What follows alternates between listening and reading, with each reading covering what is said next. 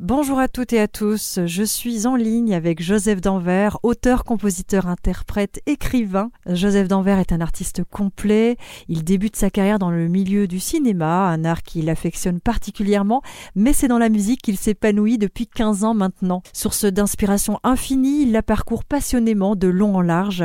Il a à son actif 5 albums, son écriture singulière séduit un grand nombre d'artistes avec qui il aura su tisser de belles collaborations, qu'il s'agisse de mieux Dominique A, Lescope, Françoise Hardy ou encore The Rodeo, une artiste qu'on connaît bien sur Rage. Il y a aussi un instant clé dans sa carrière, ce moment où, pour son album Bleu Pétrole, Alain Bachung le sollicite pour sa qualité d'écriture. En 2015, il monte son propre label Doppelganger, sur lequel il sort son tout nouvel album du même nom. On y retrouve 17 titres aux ambiances cinématographiques portés par une chanson pop puissante, aux sonorités électroniques avec des thématiques poétiques et percutantes.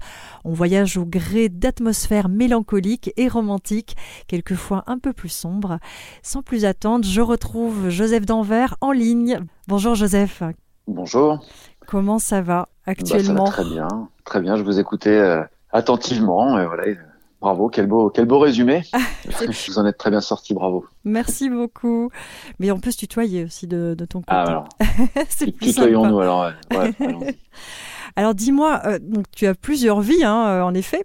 C'est assez impressionnant. Euh, mm. Peux-tu m'aider, tiens, en revenant sur des, des moments clés de ta carrière qui ont clairement fait de toi ce que tu es aujourd'hui en tant qu'artiste?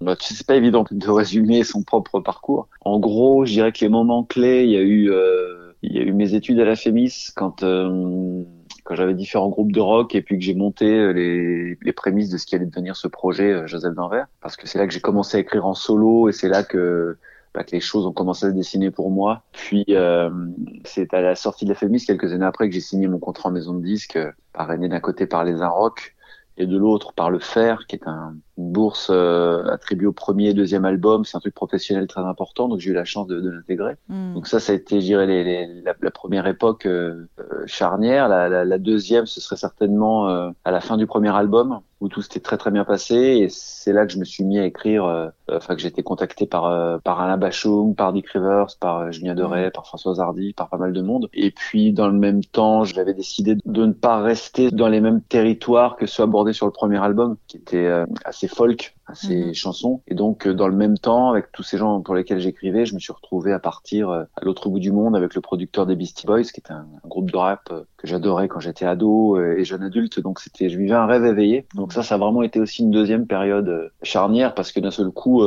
des gens du milieu et du sérail et des gens reconnus vous accordent leur confiance. Donc ça, c'est important. Et puis ensuite, voilà, il y a eu ces albums. Il y a eu c'était trois albums sur un label indépendant qui s'appelait Atmosphérique et c'était une époque euh, merveilleuse où la musique n'allait déjà plus si bien, mais quand même, on pouvait encore euh, vendre des albums, tourner normalement et puis, euh, puis faire les choses, comment on va dire, de manière personnelle. Mm. je dis ça parce que c'est compliqué maintenant quand on est en maison de disque de, de, de travailler comme ça. Et donc voilà, après dans moi dans l'intervalle, j'ai entre ce moment-là et puis maintenant, j'ai décidé un peu par je, j'ai toujours que c'est la vie qui m'emmène où elle veut, mais au fond, je dois quand même un peu décider quelque part de là où je vais, mais c'est vrai que j'ai, on m'a proposé d'écrire un premier roman, euh, voilà, c'est un polar, dans une collection très particulière, une boîte d'édition, maison d'édition assez particulière, donc j'ai dit oui. Donc en 2010, j'ai sorti un polar et ça, ça m'a emmené, voilà, à écrire un roman graphique. Ensuite, euh, 7-8 ans plus tard, et un deuxième roman là dans une plus grosse maison d'édition qui, qui, sont les éditions Rivage Actes Sud. C'est un roman qui est sorti euh, l'année dernière. Et du coup, de ces pas en dehors de la musique, je me suis retrouvé à, aller retourner un peu vers le cinéma, à aller vers le théâtre, à aller euh, dans la performance scénique avec des, avec des écrivains et des écrivaines, à monter des spectacles. Et puis tout doucement, je me suis rendu compte que c'était ça que j'aimais faire, c'est-à-dire aller un peu euh, sur divers, euh, ouais, sur divers terrains et, et, être un peu à chaque fois le novice. Alors il y a de moins en moins de terrains où je deviens novice maintenant, mais j'aime bien ce, ce, ce côté nouveauté. Ces premiers temps où tu découvres, où tu te confrontes à des, des défis. C'est ça, et puis et puis même dans l'œil de l'autre, dans, dans l'œil de celui qui est habitué à voir, euh, euh bah, par exemple quand, quand je suis dans le, dans le milieu littéraire, euh, que je fais des, des festivals littéraires, bah, c'est vrai que j'arrive et qu'on me regarde quand même avec le mec qui tourne, euh, qui fait des, qui a une guitare, qui fait de la musique, mm. donc on me regarde un peu différemment, et c'est vrai que que j'aime bien quand les gens sont pas encore trop habitués à moi, parce qu'il y a ce, espèce de regard un peu de biais, genre qui est ce garçon Et j'aime bien cette position. et, euh, et, voilà, donc c'est c'est pas vraiment un résumé, mais voilà, c'est un peu les, les non, mais si, ouais, les, même. Hein, moments, voilà, le, chemin en fait. Le ok, c'est très, très clairement dit, mieux que ce que j'aurais pu le faire, donc euh, merci. Tu parlais tout à l'heure du label, euh, du fait que c'est pas toujours évident de, de placer hein, tes exigences au sein d'un label, euh, que c'est assez fragile aussi. Euh. tu as décidé donc toi de monter ton propre label. Est-ce que c'est à la suite de tes expériences justement au sein du label indépendant atmosphérique ou est-ce que c'est vraiment un choix qui est, qui est lié à d'autres envies Non, en fait, c'est encore une fois, c'est arrivé un peu, j'allais dire par hasard, hein, parce que c'est comme ça que je l'interprète.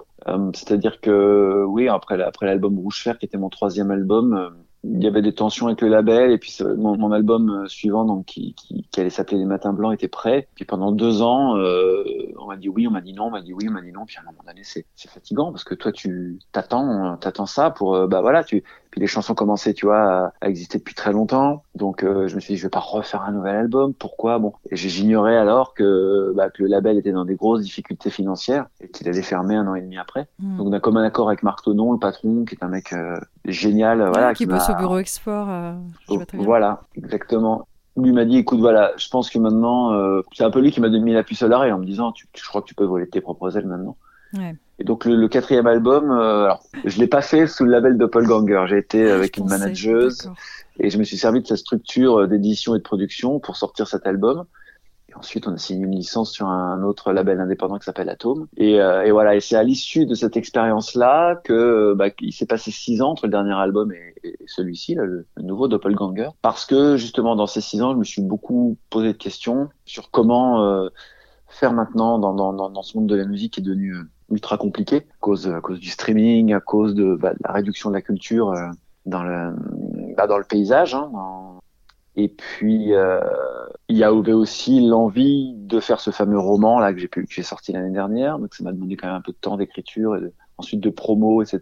Il y a eu voilà alors comme je te disais le retour au cinéma, j'ai composé des, des BO pour pour deux pièces de théâtre. Donc c'est pareil, ce sont des choses qui prennent du temps, mmh, mmh, mmh. qui en même temps bah, sont font beaucoup de bien, ça aère ça fait énormément de bien de d'aller voir d'autres univers, d'aller voir d'autres personnes qui ont d'autres préoccupations. toutes tes dernières créations, qu'il s'agisse euh, de tes BO, ton dernier album, on peut les retrouver d'ailleurs au sein de ton label. Hein. Voilà, et mm. donc à partir de là, je me suis dit, mais en fait, il faut monter, il faut monter ce label parce que bah, ça va être, ça va me permettre de produire tout ça, toutes ces envies différentes plus Avec facilement. Une forme d'indépendance. Euh, voilà, mm. plutôt que d'aller convaincre des gens à chaque fois qu'il faut euh, financer, qu'il faut ceci, qu'il faut cela, bah non, je vais le faire moi-même. Alors c'est énormément de boulot, c'est c'est c'est des hauts, des bas, c'est évidemment, hein, c'est tout ce qui est inhérent à, prendre un boulot supplémentaire, mais, mais, ça permet en tout cas aux choses d'exister, voilà. Oui, et puis tu sais pourquoi tu le fais, et au final, euh, tu peux t'en prendre qu'à toi-même selon la volonté que tu mets. Euh, c'est ça, c'est ça. Mm.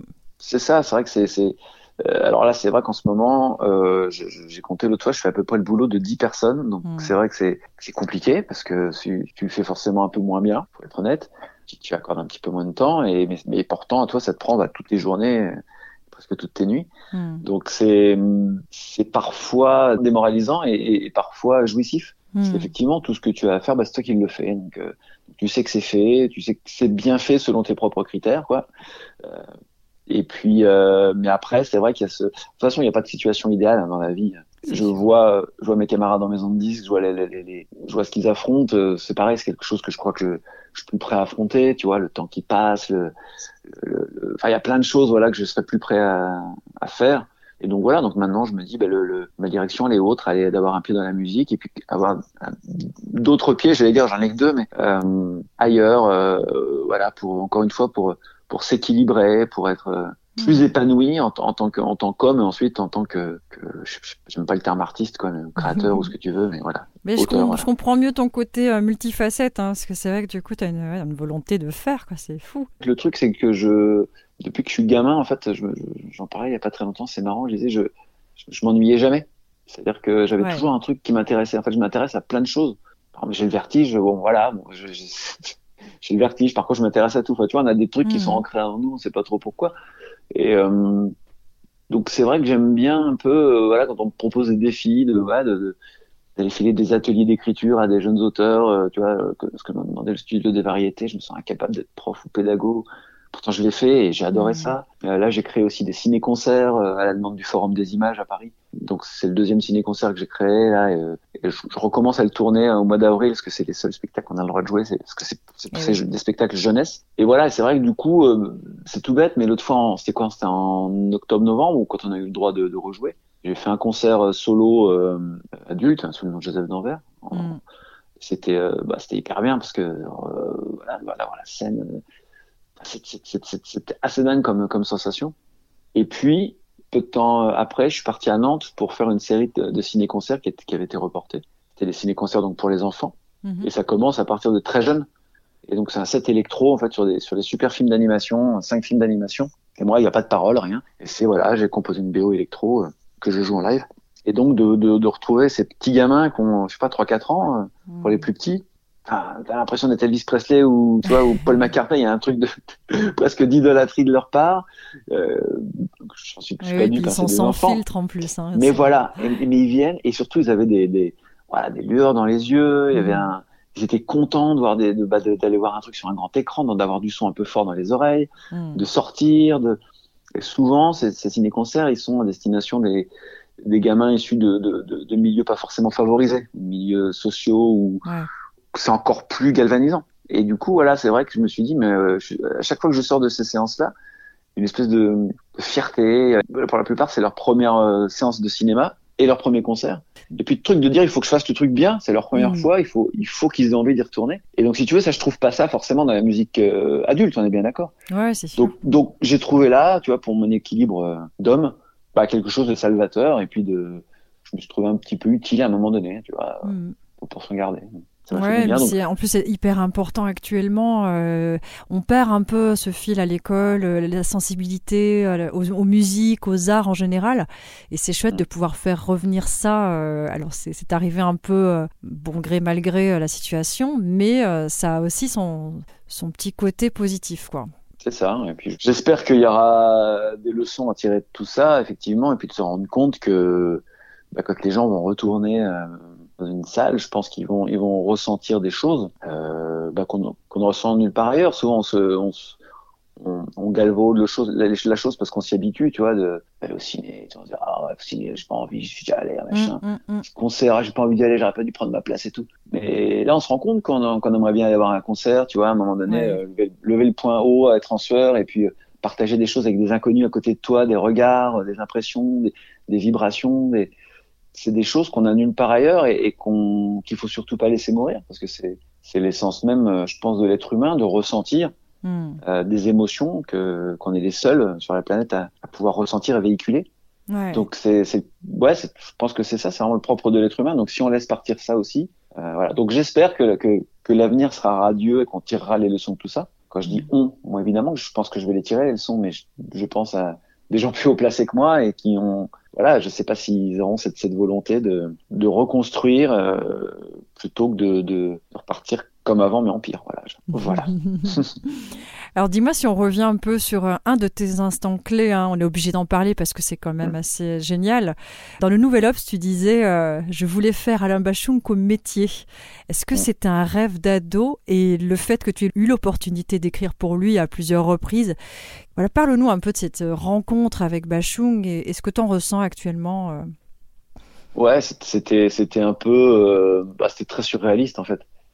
Mm. C'est-à-dire qu'il écrivait Bleu Pétrole, enfin, ils étaient dans Bleu Pétrole, et puis euh, j'entends dire comme ça, incidemment, qu'il cherche des textes, et j'ai un copain écrivain qui me dit, tiens, j'ai envoyé un texte pour Bachung, machin, et je me dis, moi j'étais encore euh, novice, tu vois, je, je débarquais dans le monde de la musique dite professionnelle, enfin avant j'avais un groupe avec, euh, avec euh, bah, quelqu'un que tu connais, donc euh, Raphaël Séguinier, Mm. et on va citer le troisième qui s'appelait Guillaume Parra, et voilà, on avait un groupe qui s'appelait Paula Girl, c'est un Mhm. groupe de post-rock, mais voilà, on, on tournait un peu, on était euh, éminemment amateurs, mais, mais on aimait ça et on y mettait tout notre cœur. C'est vrai que j'avais aucune notion de ce qu'était le monde euh, de l'industrie musicale, quoi. Quand ce, ce pote me dit, bah tiens, j'écris pour Bachung, moi j'y j'y crois, tu vois, alors qu'effectivement, si, si tu, enfin, toute la France a écrit pour Bachung, si tu écoutes euh, les, gens qui font de la musique, c'est là tous à un moment donné, tu vois.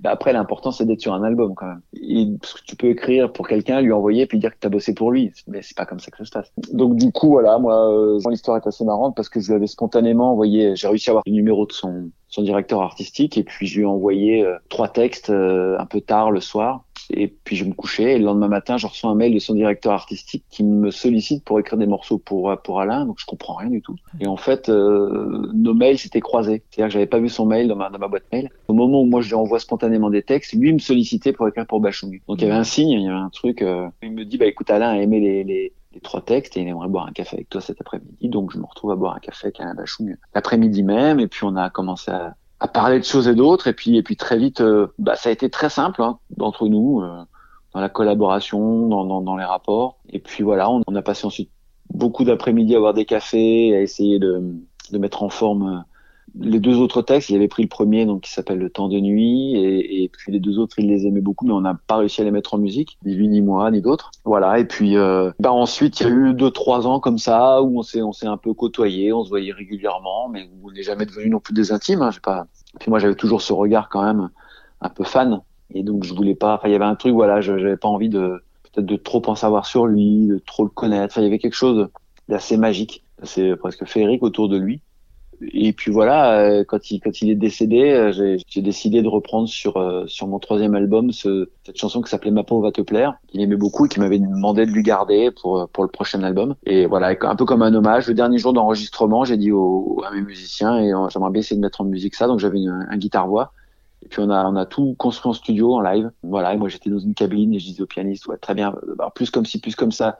Euh, Raphaël à la, à la, batterie, pareil, a eu qui a envoyé une tournerie. Enfin, et puis ça s'est construit en studio, pareil, un peu magiquement en une journée. Hmm. Et voilà, et des années plus tard, quand euh, Barclay et Chloé Mons décident de, de sortir euh, En amont, qui est effectivement le titre d'une chanson, la troisième chanson que j'avais faite avec lui. Ouais, donc de l'album euh, posthume. Euh, hmm. Voilà. Et puis cet album, euh, du coup, ils m'ont demandé de, si vous pouvez reprendre euh, bah, pour va te plaire. Et donc Edith a, a, reconstruit dessus, voilà, une espèce de, je sais plus qui dernièrement a dit que c'était une espèce de personal Jesus euh, euh, en français et tout. C'est vrai que le riff de guitare qu'elle a trouvé est un peu, un peu, voilà, un peu moitié dépêche mode, un peu presque rockabilly, et en même temps il y a un côté aussi, euh, comment on va dire, un peu la plaie blessure, du, encore du même Bachung. Mm. C'est un peu, voilà, ça l'idée de le résumé de mon de ton histoire avec, pu, euh, ouais, de ce que j'ai pu vivre avec Anna ouais, ouais. voilà.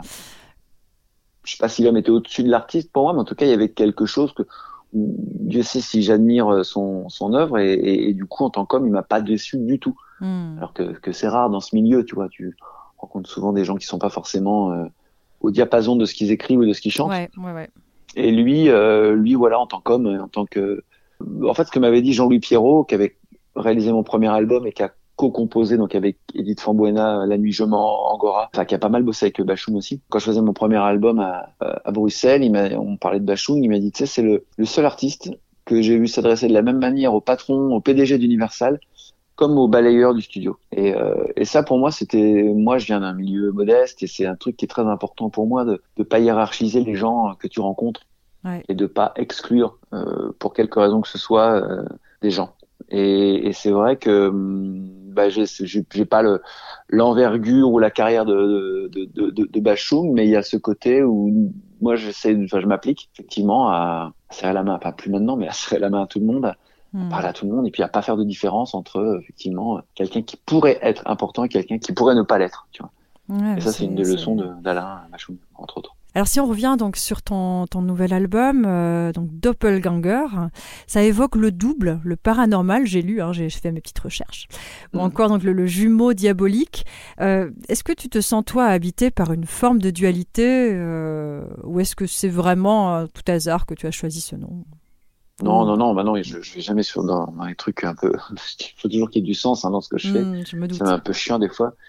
Mais euh, non, non, Doppelganger, euh, il y, a, il, y a, il y a plusieurs significations, il y a plusieurs raisons. Déjà, c'était le nom de mon label parce que parce que je voulais que ça puisse exprimer toutes les facettes, comme je te disais, de ce que j'ai en moi, donc d'aller de la littérature, le théâtre, le cinéma, la musique, etc.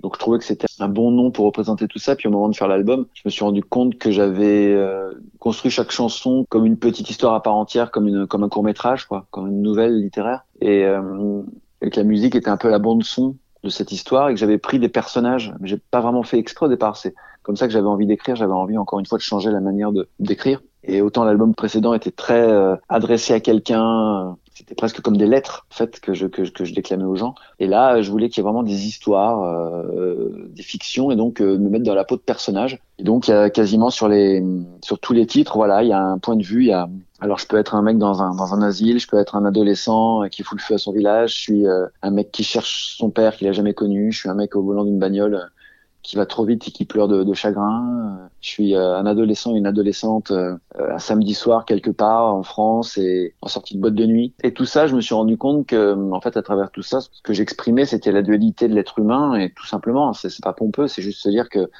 en fait, en tant qu'être humain, on a tous, euh, ça, je l'ai compris il y a pas très longtemps. C'était un moment où je faisais l'album, effectivement, que que ce qui est compliqué en nous, c'est d'arriver à dealer nos deux parts, la part lumineuse et la part sombre souvent on accepte difficilement notre part sombre et qu'on ne voudrait voir que notre part lumineuse, euh, alors qu'elles sont là toutes les deux et qu'il faut il, faut il faut apprendre à vivre avec les deux. Je me suis rendu compte que finalement chacun de mes personnages se débattait voilà avec son avec son ouais son son côté son, euh, son côté voilà ce, ce, qui, ce qui montre au monde et puis son jumeau maléfique sa mm. part d'ombre qui est toujours là, qui traîne et puis qui, qui parfois nous fait faire des mauvaises choses, mais qui parfois nous permet justement d'accéder à une version un peu meilleure de nous-mêmes. Mm. Donc c'est un peu le, fil conducteur de ces 17 histoires. Euh, moi, plutôt que de les nommer des titres, effectivement, j'avais envie de les nommer des histoires. Il y a 17 histoires au sein de cet album, comme tu l'as si bien dit, hein, à chaque fois avec des situations un peu différentes. Et limite, c'est qu'il pourrait faire penser à des épisodes euh, de, ouais, de mini-séries. Euh. Est-ce que c'est ton amour pour le cinéma qui a fait ça ou, Oui, sûrement, oui. Ouais. ouais. ouais, moi je pense que, en fait, j'avais pas de volonté euh, définie au départ sur cet album. Quand je commence un album, généralement, j'ai des j'ai une ligne de conduite, c'est-à-dire que je sais à peu près où je veux l'emmener, soit au niveau de, de, des sons, soit au niveau de la prod en général. Et puis là, euh, c'est la première fois où je me suis dit, je vais faire ces chansons les unes après les autres. Et puis on verra, alors il y aura peut-être de l'électro, et c'est ce qui se passe au final. Il y aura peut-être des chansons que je vais laisser en piano-voix, il y aura peut-être euh, des choses avec des guitares, enfin voilà. Et en fait, c'est exactement ça que j'ai fait. Euh, j'ai avancé chanson par chanson, sans me soucier d'homogénéité. Le seul truc que j'avais en tête, c'était que je voulais qu'au niveau des instrumentaux, on ait une ouais, comme une couleur cinématographique. C'est-à-dire que, ça puisse, si on enlevait le texte, que ça puisse être euh, la BO de quelque chose. Et euh, enfin, si on, voilà, si on, qu'on ait un instrumental qui puisse, qui puisse apparaître dans un film. Et, euh, et j'avais envie, voilà, qu'il y ait ces climats-là, mais pas quand je dis musique de film, c'est pas Ennio Morricone, c'est pas des grandes envolées de cordes, hein, c'est des trucs plus moderne ou même si j'adore évidemment Ennio Morricone. Mais voilà, je voulais un album à la fois moderne dans lequel on puisse quand même sentir mes influences euh, des années 90. Donc il y a beaucoup de guitares avec des chorus, avec des choses très typées années 90. Les gens disent souvent années 80, mais pour moi c'est plus début 90. Et justement se faire se faire se confronter euh, un côté euh, très actuel avec une production euh, voilà très synthétique et avec des sons voilà bah, ultra modernes et puis en même temps de l'autre côté ramener certaines guitares, certaines textures euh, qui ont 30 ans et, et de se dire euh, bah, que c'est ça. Euh, enfin moi, mon idée de la musique, c'est de faire cohabiter différentes choses. Donc encore une fois, dans, dans cette idée de cohabitation, de, de juxtaposition, on retrouve encore l'idée de, du, du doppelganger, hein, du double, et puis et puis du coup ça collait parfaitement. Puis moi j'ai retrouvé ce terme doppelganger à travers des films, à travers des séries, enfin à travers toute une pop culture donc du coup, c'était un peu normal qu'il s'appelle comme ça, que ça, aille vers le cinéma, et puis que l'imagerie aussi de la pochette des clips soit soit très empreinte euh, de ces références euh, cinématographiques. Quoi. Et ouais, puis on ressent comme une forme de peut-être d'accomplissement. Tu as choisi euh, le même titre que le nom de ton label. Est-ce que du coup, ça veut dire que ça représente, comment dire, peut-être un peu plus ton identité actuelle et, et, tout ce parcours que tu as eu jusqu'alors pour arriver Sûrement, oui. Mm. Sûrement, en fait, c'est vrai que je prends, ce, je prends cet album un peu comme, un, comme le numéro un comme euh, le premier, comme euh, un nouveau départ, c'est un peu, c'est un peu un grand mot, mais euh, parce qu'il y a quand même une continuité dans tout ça. Mais c'est vrai qu'il y a l'idée de, de, de, désormais être propriétaire de, de ce que je fais. C'est pas le cas des albums précédents qui sont ont été rachetés par des multinationales et qui refusent de, de me les céder. Donc c'est vrai que je suis même pas propriétaire de mes chansons, et ça c'est, bah, je trouve ça assez dingue. Et puis et puis voilà, et puis de commencer une aventure qui soit un peu différente, qui est moins codifiée, même si j'ai toujours été assez très libre dans le label atmosphérique et que ma place dans la musique en France est assez. Euh, enfin, c'est les Inrocks qui avaient titré que c'était un électron libre et ça que j'aimais bien cette idée de se dire bon bah je je suis pas dans la nouvelle scène française, je suis pas dans la scène rock, je suis pas dans la scène électro. Mais... Si tu devais euh, définir là, cet album par une couleur, ce serait laquelle? Alors deux couleurs, parce que Doppelganger s'appelle toujours deux réponses. Hein, oui. Pour moi, c'est le rose et le violet en fait qui sont présentes sur la pochette. Ouais. Et, euh, et, dès que les chansons étaient terminées, on a écouté ça avec mon ingénieur du son et lui m'a dit, euh, pour moi, c'est, j'ai l'impression que c'est une musique pour pour faire de la route. Euh, il jouait bien, tu vois, genre en Floride et tout. Je putain, je, je voyais pas du tout ça moi comme ça m'a surpris que qu'il entende l'album comme ça. Et puis, euh, et ensuite, quand j'ai commencé à réfléchir à l'imagerie, tout de suite me sont venues des, des, des idées de, d'images nocturnes et, et avec des lumières euh, flashy, euh, très denses, très saturées. Et, euh, et voilà. Et très vite, quand j'ai, euh, je suis rentré en contact avec Courtney Roy, qui est une photographe canadienne qui a fait la pochette, enfin la photo de la pochette en tout cas. Je lui ai parlé de ça et je lui ai dit j'aimerais que ce soit. Il y avait une pochette de Miles Davis que j'aimais beaucoup, il était clair en violet. Je lui ai montré des références de, de, de, films, etc. Et en fait, ça nous a parlé tous les deux. Et donc direct, je lui, je lui ai parlé du violet et du rose et je dis j'ai jamais eu de couleur comme ça dans mes, dans mes albums et c'est le moment jamais. Donc, donc voilà, la réponse était toute trouvée. Et bim. Super, encore une fois, on essaye un truc euh, inattendu et c'est chouette. Et c'est vrai que ça colle bien à cette, euh, cette image euh, un peu du voyage aussi. Hein, parce que moi, quand j'écoute tes titres, il y a vraiment, comme je te disais, l'impression d'une petite aventure qui, qui se succède à travers différents mondes. Et c'est vrai qu'en bagnole, j'imagine très bien l'écouter. Ouais. Bon, bah écoute, ouais, ouais, ouais. faisons l'expérience et puis tu me diras à ce moment-là. Je vais faire ça, ça marche. Alors avant de se quitter, je vais te proposer des, des petites questions-réponses de type un peu plutôt ceci ou plutôt cela. Mhm. Euh, alors, est-ce que tu es plutôt solitaire ou mondain? Plutôt solitaire. Ok. Plutôt combatif ou passif? Ah, plutôt combatif. Oui, ça on connaît la réponse, c'est sûr. Alors, ça c'est le petit clin d'œil au fait que tu étais boxeur. Est-ce que tu es plutôt Eye of the Tiger ou la boxeuse amoureuse? Eye of the Tiger. Alors, est-ce que tu es plutôt terrien ou aérien? Totalement terrien. Ok. Bah écoute, je te remercie beaucoup. Très Eh ben, très chouette. Avec plaisir. Vous pouvez retrouver le nouvel album de Joseph Danvers, Doppelganger, qui est sorti donc sur son label qui porte le même nom. Cet album est à retrouver chez tous les bons disquaires et sur toutes les plateformes musicales. On écoute ensemble le dernier single de Joseph Danvers, Les Terres Sacrées. Encore merci Joseph et au plaisir de te retrouver sur scène, on l'espère très prochainement. Au revoir.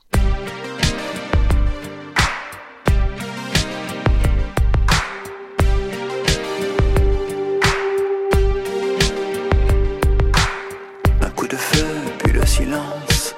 Les mélons noirs s'envolent en criant. Survolent l'opale océan. Si loin l'innocence emportée. J'ai froid, je ne veux pas m'en aller.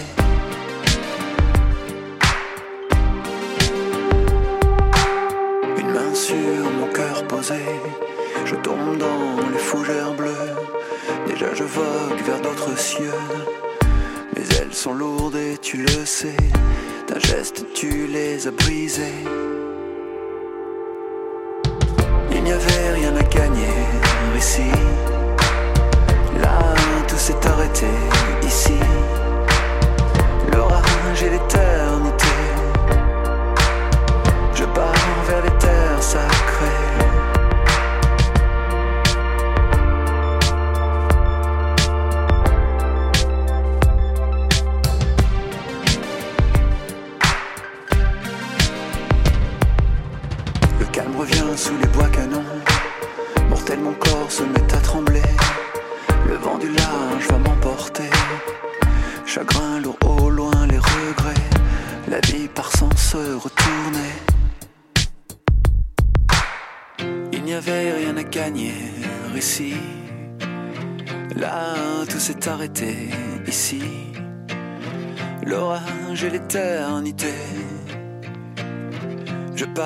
les terres sacrées.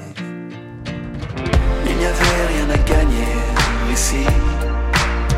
Là, tout s'est arrêté ici. L'orage et l'éternité.